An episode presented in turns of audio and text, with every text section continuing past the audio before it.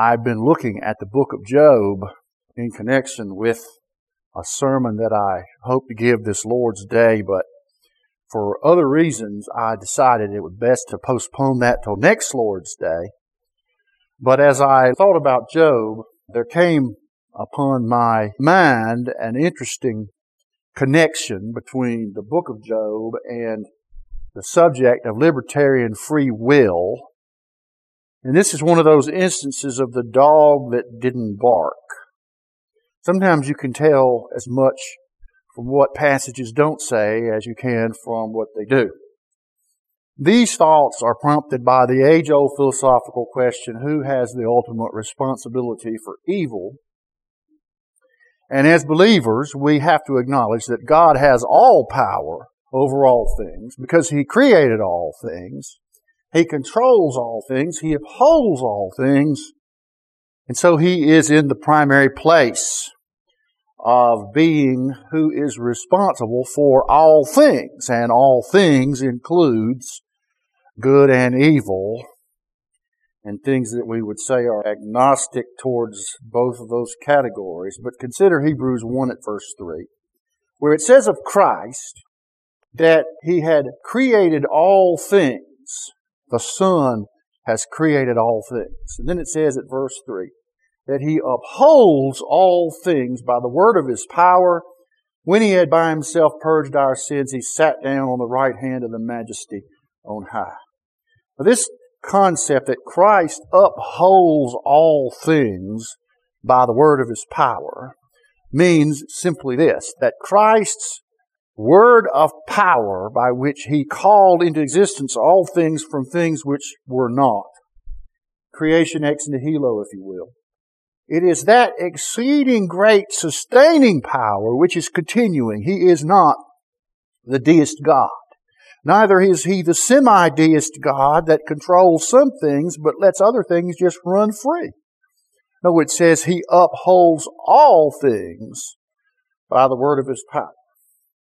Notice in the context, this is the context for which it then goes on to describe his great salvation. He had by himself purged our sins. The same one with all the upholding power of his word is the very one who died in his people's place and thereby purged their sin.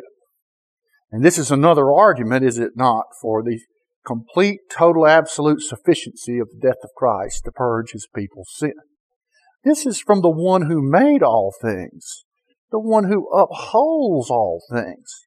You see, nobody, no thing, no thought, no word, no deed of any of his creation can overthrow the one with all that power to uphold all things by the word of his power. And therefore, there is no way anyone can overturn his purging of our sins by himself. Notice that this text is in the context of Christ as the Creator, and it is an ongoing power. He upholds all things by the word of his power. And then in Acts chapter 17, Paul is addressing the Athenian philosopher set, where he says, In him, that is in the Son, we live and we move and we have our being. Now, here is a statement of astounding beauty that it is in Christ that we live, that we have life, that we even exist, that we have our being. But it's also in Christ that we move. You see, it is only in the sustaining power of Christ over all the creation that we can even act in any way, that we can even exist or act only by His powerful word. And the truth of the matter is that if the Lord Jesus were to withdraw that word as to any person, creature, power, authority, why they would cease to exist. They would evanesce. They would disappear in a puff. And if you study quantum physics and particle physics and so forth, you realize the great mystery of what it is that all these things consist of and what causes them to knit together and to continue on in their characters and forms and forces? And the answer is it's the sustaining word of power of the Lord Jesus. In Him we live and move and have our being. And then, of course, finally, Colossians chapter 1 at verse 12, giving thanks unto the Father, which hath made us meet to be partakers of the inheritance of the saints in light, who hath delivered us from the power of darkness and hath translated us into the kingdom of his dear Son, in whom we have redemption through his blood, even the forgiveness of sins. Who is the image of the invisible God, the firstborn of every creature?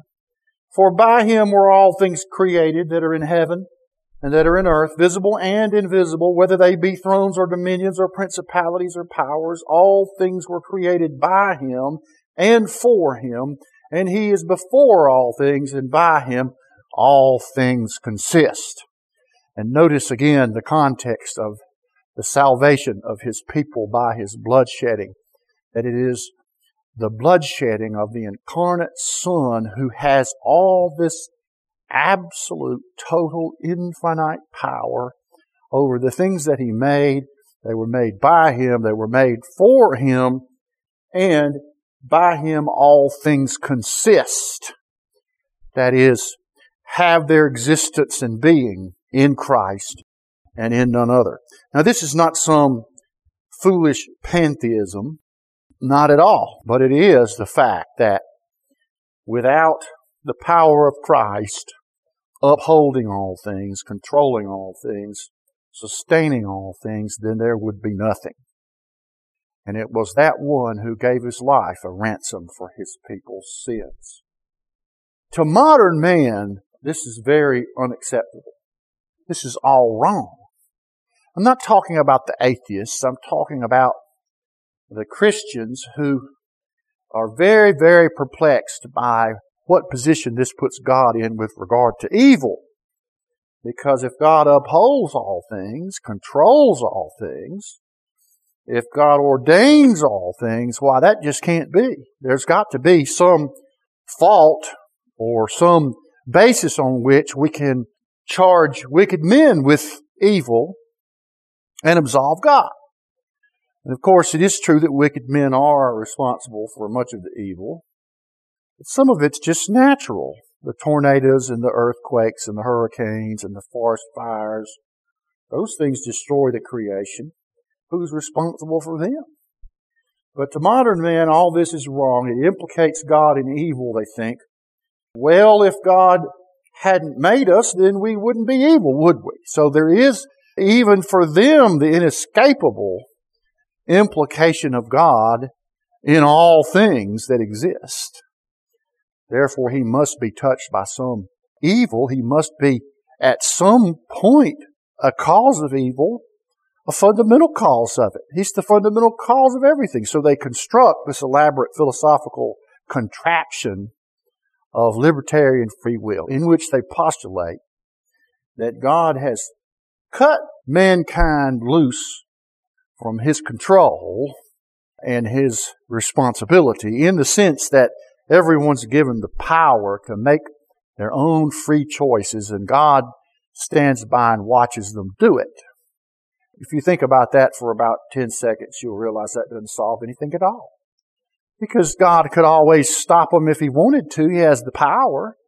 According to these people, He's just a voyeur. He stands there and watches what evil people do and doesn't stop them on a host of occasions when He perfectly well could. And in our society, if a man does that, why, he has some culpable responsibility for not lending a hand, doesn't he? At least morally, we blame a man who doesn't step in and try to stop a wickedness that he has the power to stop.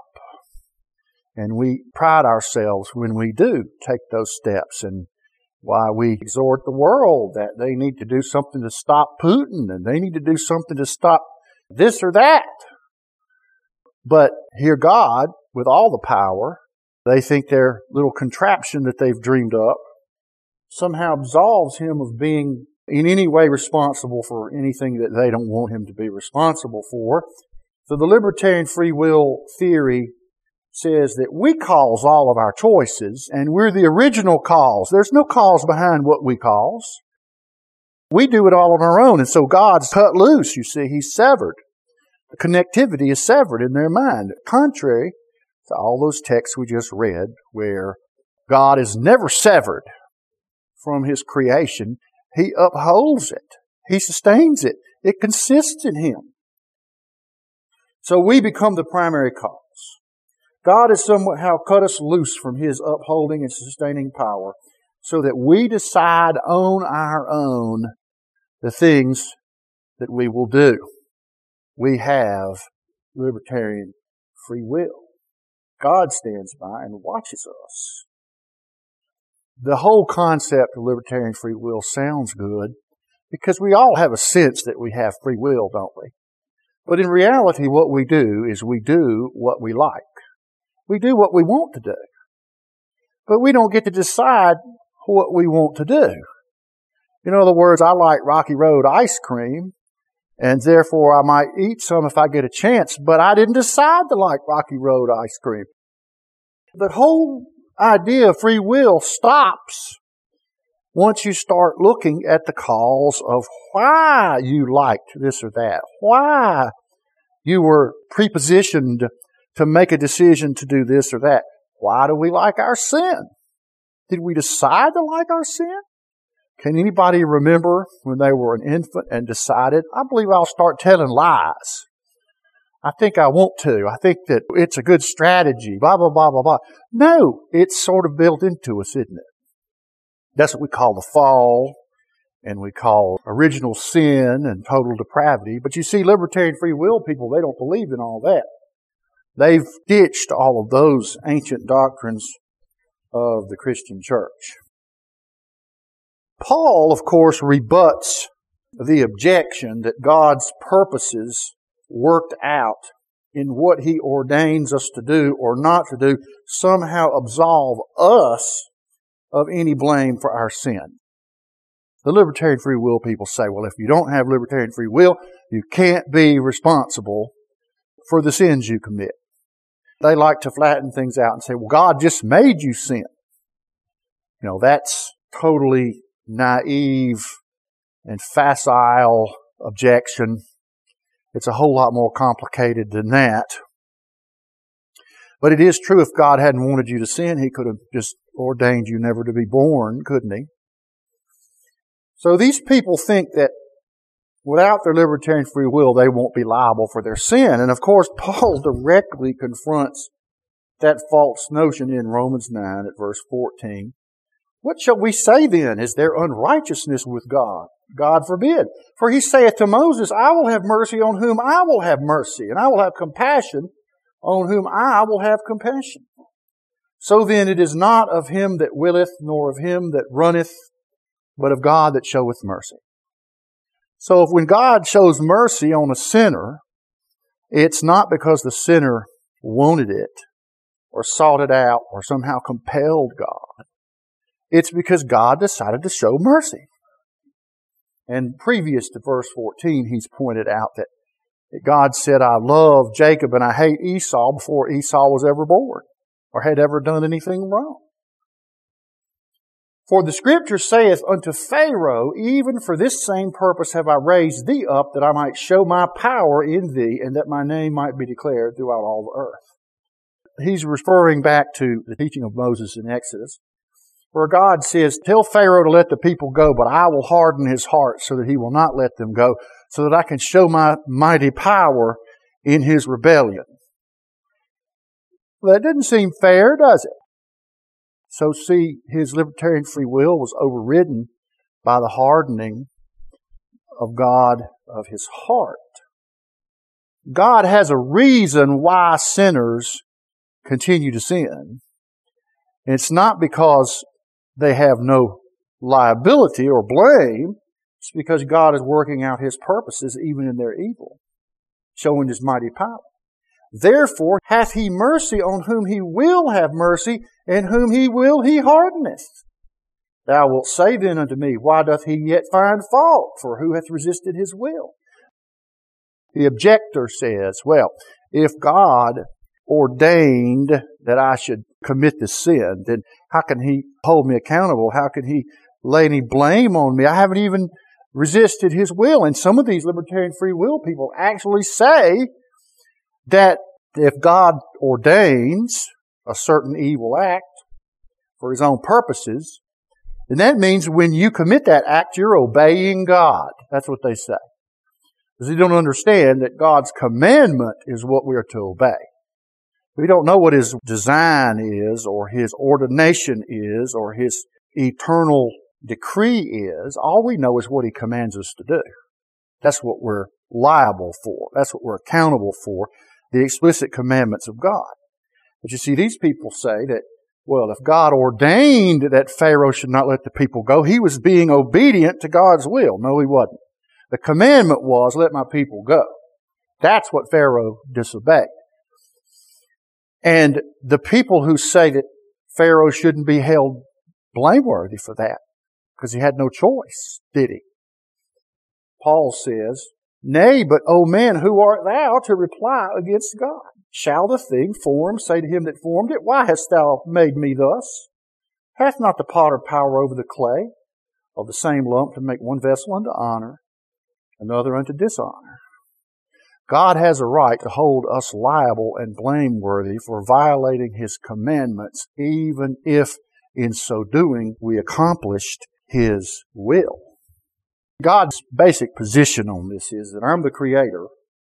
I can do whatever I will and still hold you blameworthy when you disobey my commandments. And this is what rankles the advocates of libertarian free will. They pretend this makes God unfair. But I was thinking about Job, the book of Job, and this foolish notion of libertarian free will. You remember Satan mocked Job's uprightness before God at Job chapter 1 at verse 6. Now there was a day when the sons of God came to present themselves before the Lord, and Satan came also among them, and the Lord said unto Satan, Whence comest thou? Then Satan answered the Lord, said, From going to and fro the earth, and from walking up and down in it.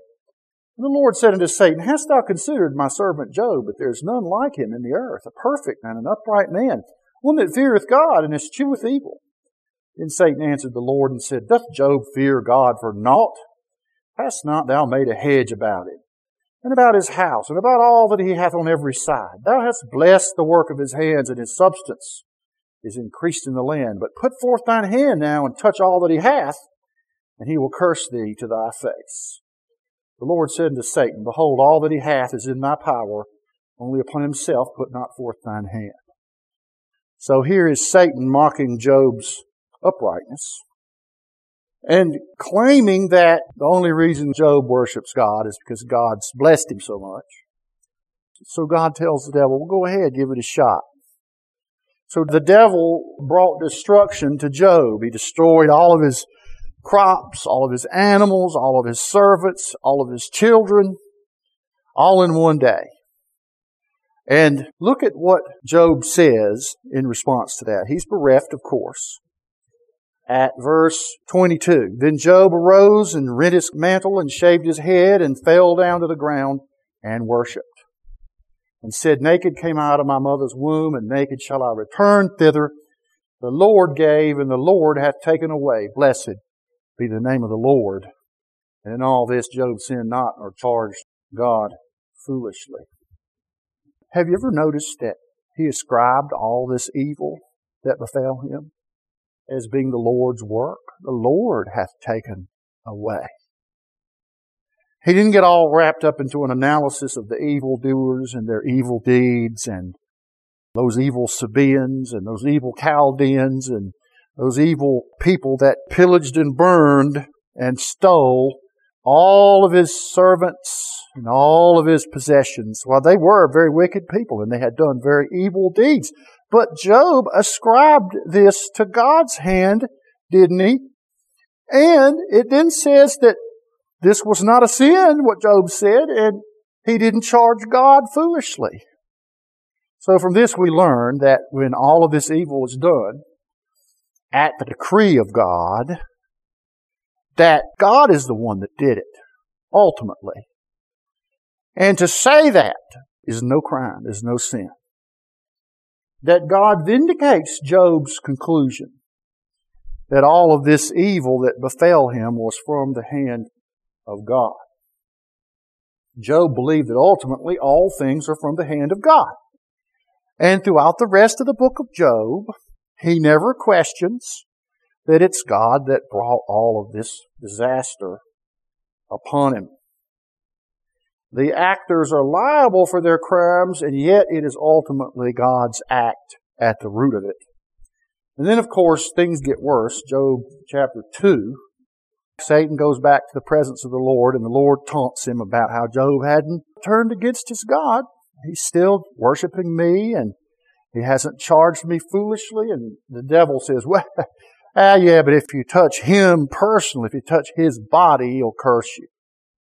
So God says, Have at it. So he comes down and he puts Job in a terrible calamity of a plague in his flesh, boils that are so painful that he scrapes them with a broken piece of pottery and gets no relief. And then his wife tells him to just curse God and die. That was another blessing, wasn't it? And then at verse 10, we read this. After his wife tells him to curse God and die, he saith unto her, Thou speakest as one of the foolish women speaketh. What? Shall we receive good at the hand of God, and shall we not receive evil? And all this did not Job sin with his lips. So once again, Job is clear that he received evil from God through the agency of all of these other people and all these other circumstances. And Job says there's nothing wrong with that. If God chooses to do that, he, he's God. He's sovereign. He can do whatever it is he likes. And notice one of the things that God says to the devil in confirmation of this, that Job continues to fear him and eschew evil at verse 3, and still Job holdeth fast his integrity, although thou movest me against him to destroy him without cause. See, even God takes credit for the destruction of Job. And God acknowledges to the devil that there's no reason in Job that he should have done that. God doesn't blame the devil for what the devil orchestrated at God's permission.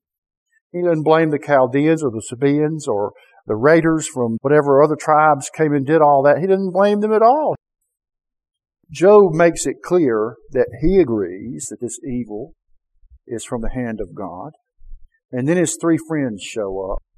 And at verse 11, we read of their introduction. Now, when Job's three friends heard of all this evil that was come upon him, they came every one from his own place, Eliphaz the Temanite, Bildad the Shuhite, and Zophar the Naamathite, for they had made an appointment together to come to mourn with him and to comfort him. And when they lifted up their eyes afar off and knew him not, they lifted up their voice and wept.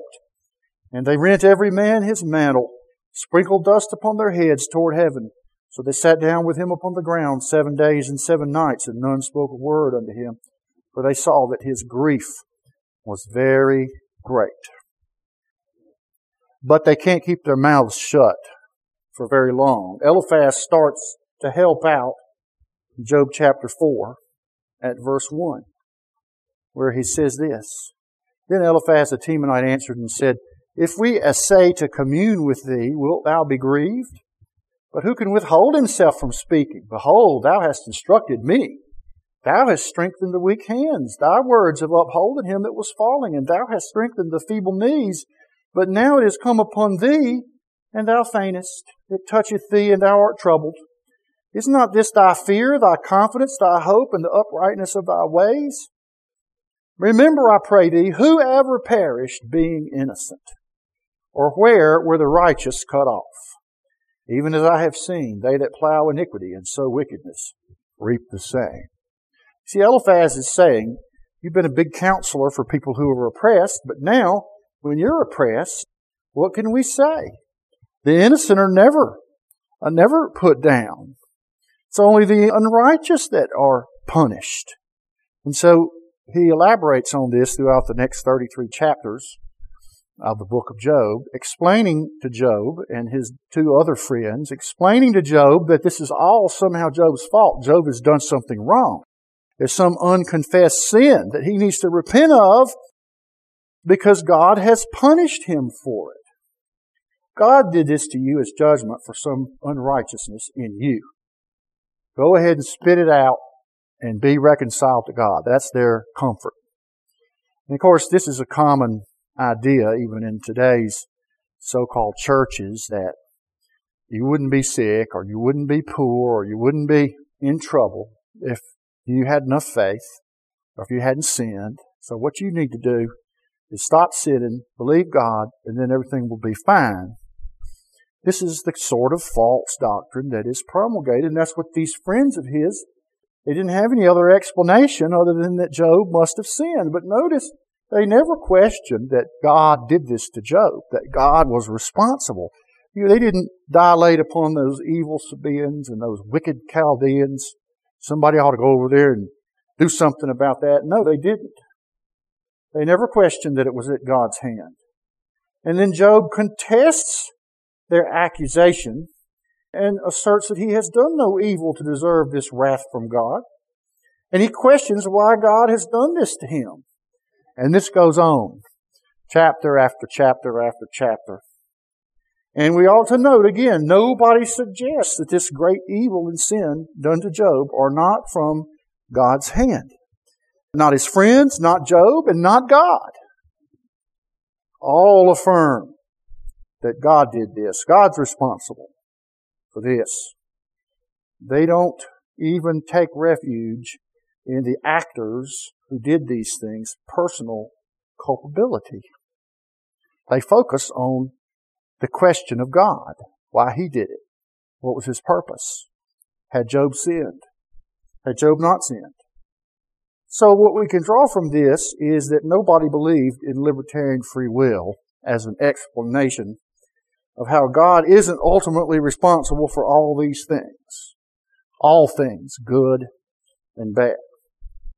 And ask you to ponder this. Can you imagine the beatdown that would have taken place had anybody popped up and propose the libertarian free will philosophy to explain that God didn't want any of this to happen. He really didn't. But that He just allows free men to just do whatever they want to. And He's not responsible in any way for what they do. Can you imagine the response that that person would have gotten from all the parties? Job, the free friends, the other fourth friend, and from God Himself if anybody had come along and tried to argue that position. God answers Job and his friends and takes the credit for all of creation, takes the credit for everything that happens. Even the common ordinary processes that we take for granted, like how the birds fly and how the animals feed their young, all, all that. That's all God doing that, he says. He does everything. He's responsible for everything. He's the cause of everything. He ordains everything. He has all power. He is all prudence and judgment in the things he decides will take place. At Job 38, at verse 1, God first speaks to Job and his friends. Then the Lord answered Job out of the whirlwind and said, Who is this that darkeneth counsel by words without knowledge? Gird up now thy loins like a man, for I will demand of thee, and answer thou me. Where wast thou when I laid the foundations of the earth? Declare if thou hast understanding. Who hath laid the measures thereof if thou knowest? Or who hath stretched the line upon it? Whereupon are the foundations thereof fastened, or who laid the cornerstone thereof? When the morning stars sang together and all the sons of God shouted for joy? Or who shut up the sea with doors?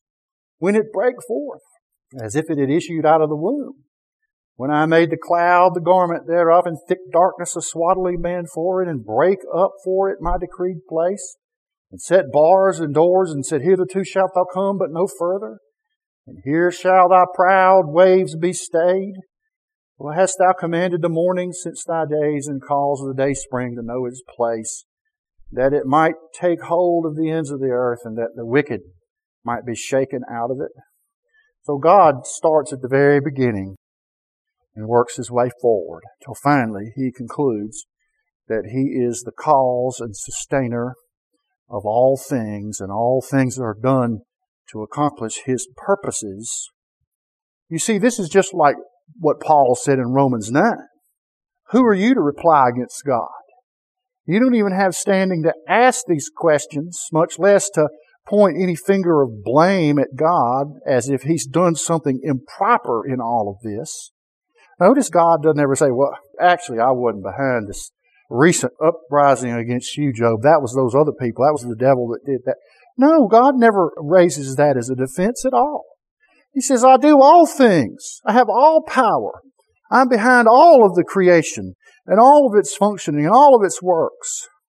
And who are you to question me about any of these things? Now at the end, Job has learned his lesson. He has made demands upon God for explanations, but God's reply is that he doesn't have the right to judge God or demand an explanation for anything. And at Job 40, at verse 1, we read of this transformation. However, the Lord answered Job and said, Shall he that contendeth with the Almighty instruct him? He that reproveth God, let him answer it. Then Job answered the Lord and said, Behold, I am vile. What shall I answer thee? I will lay mine hand upon my mouth. Once have I spoken, but I will not answer. Yea, twice, but I will proceed no further. Then answered the Lord unto Job out of the whirlwind and said, Gird up thy loins like a man. I will demand of thee, declare thou unto me. Wilt thou also disannul my judgment? Wilt thou condemn me that thou mayest be righteous? Hast thou an arm like God, or canst thou thunder with a voice like him? Deck thyself now with majesty and excellency, and array thyself with glory and beauty. Cast abroad the rage of thy wrath, and behold every one that is proud and abase him. Look on every one that is proud and bring him low, and tread down the wicked in their place. You see, God is once again underscoring that nobody, no creature, can change God's judgment or say it's unjust. That nobody can condemn God so that they might be declared righteous. The exact same thing that the interlocutor in Romans 9 tried to do. He tried to blame God for his sin and then announced that he couldn't be responsible for his sin because all he did was what God ordained.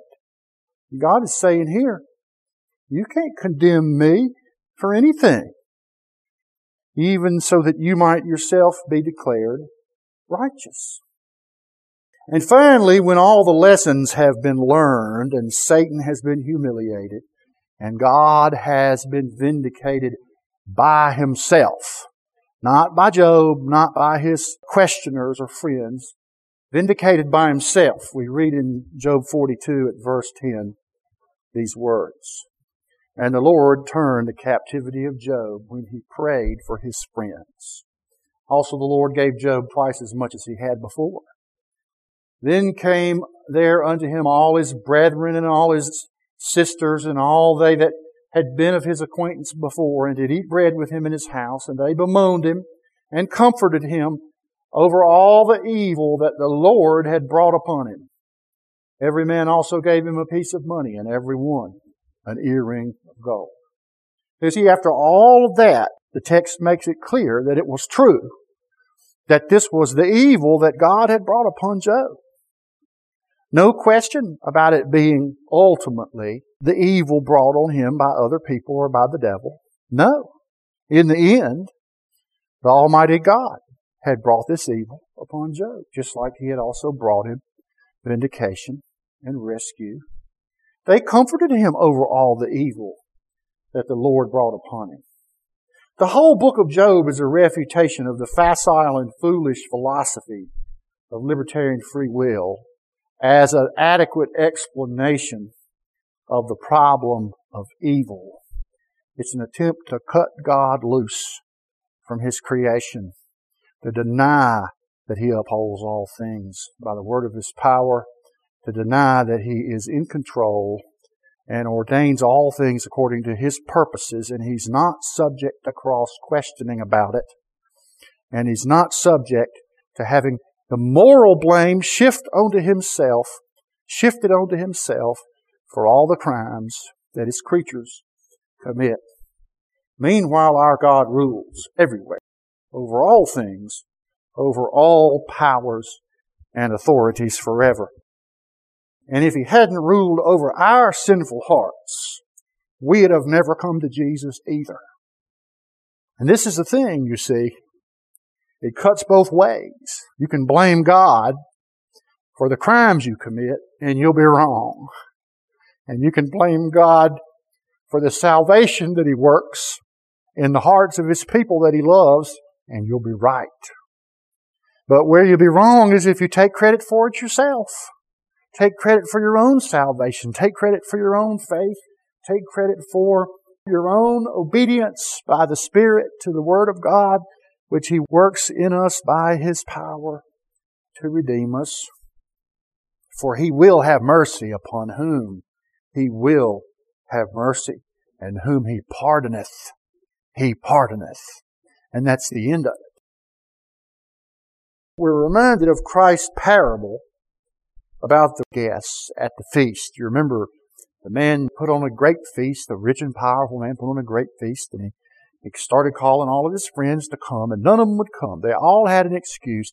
I have bought a new field and I have to go look at it, or I have married a wife and I cannot come. I think that's funny. She probably won't let him. I have a job to go take care of, so I won't be able to come. May I be excused? And you remember what Christ ends up saying. None of them would come according to their own so-called free will, would they? So the master sends out servants to compel them to come in, to find some people and bring them to his feast that it might be furnished with guests. And this doesn't mean that God tells us we can use violence or force to bring people into the kingdom. Doesn't matter what Augustine said it means, it doesn't mean that. What it means is that God does the compelling. He's the one that ordains who will believe and who he will have mercy on and whom he will rescue. It's not in ourselves. It's not our own decision. It's his ultimately. Of course, we decide to do it because God changes our heart to make us want to, to make us want to believe and to come to Christ. And so the master sends out those servants to compel them to come in. So God sends out his Holy Spirit to compel his people to come to Christ. You remember what Jesus said in John 6 No man can come to me except the Father which sent me draws him unto me, and I will raise him up at the last day. You know, we love the words of that hymn that Isaac Watts wrote. With joyful hearts, we raise our song as those who have been blessed. Each one thus cries with thankful tongue, Lord, why am I a guest? Why was I made to hear thy voice? And enter while there's room when thousands make a wretched choice and rather starve than come. 'Twas the same love that spread the feast that sweetly forced us in. Else we had still refused to taste and perished in our sin. And so it is that God has had mercy on us. God has been gracious to us. God has drawn sinful, rebellious people into Himself, caused us to trust in Jesus, and Jesus has saved us by His blood shedding for us on the cross at Calvary. Let's give thanks for the Lord's table, for the great work that it points us to as a celebration, as a picture, as a reminder as to what great cost the Lord paid to save His people from their sins. I'd like to ask Brother Witten if he'd give thanks first for the bread that pictures the body of Christ broken for us. And the scriptures tell us on the night our Lord was betrayed that he took the bread and he blessed it and he broke it and he said, Take and eat. This is my body which is broken for you. Do this in remembrance of me. Let's give thanks for the cup that pictures the blood of the Lord Jesus shed to make atonement for our sin. O God our Father, we come to you rejoicing in the mighty work of your Son to save us from our sin. We thank you that He shed His precious blood on Calvary's tree to take it away, to cleanse us from all unrighteousness. We thank you that in the Lord Jesus was found a suitable lamb that could save, that could redeem, when no other lamb would do. I thank you that you have not depended upon your people in any way to bring about our own salvation.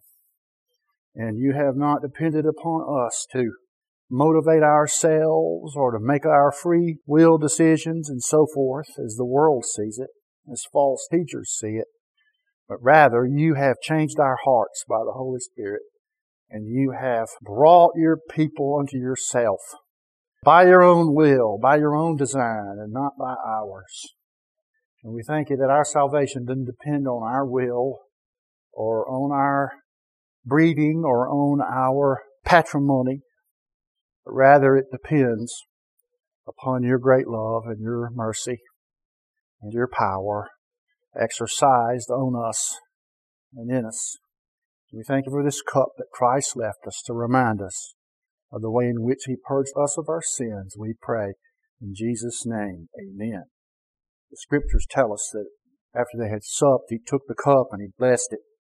And He said, Drink ye all of it. This cup is the new covenant in my blood for the remission of sin. Do it as often as you do it in remembrance of me. And the scriptures tell us that as often as we eat this bread and drink this cup, we do preach the Lord's death until He comes. Let's stand and sing number five in the black book. Behold what love, what boundless love the Father hath bestowed on sinners lost that we should be now called the sons of God. Behold what manner of love. What manner of love. Number five.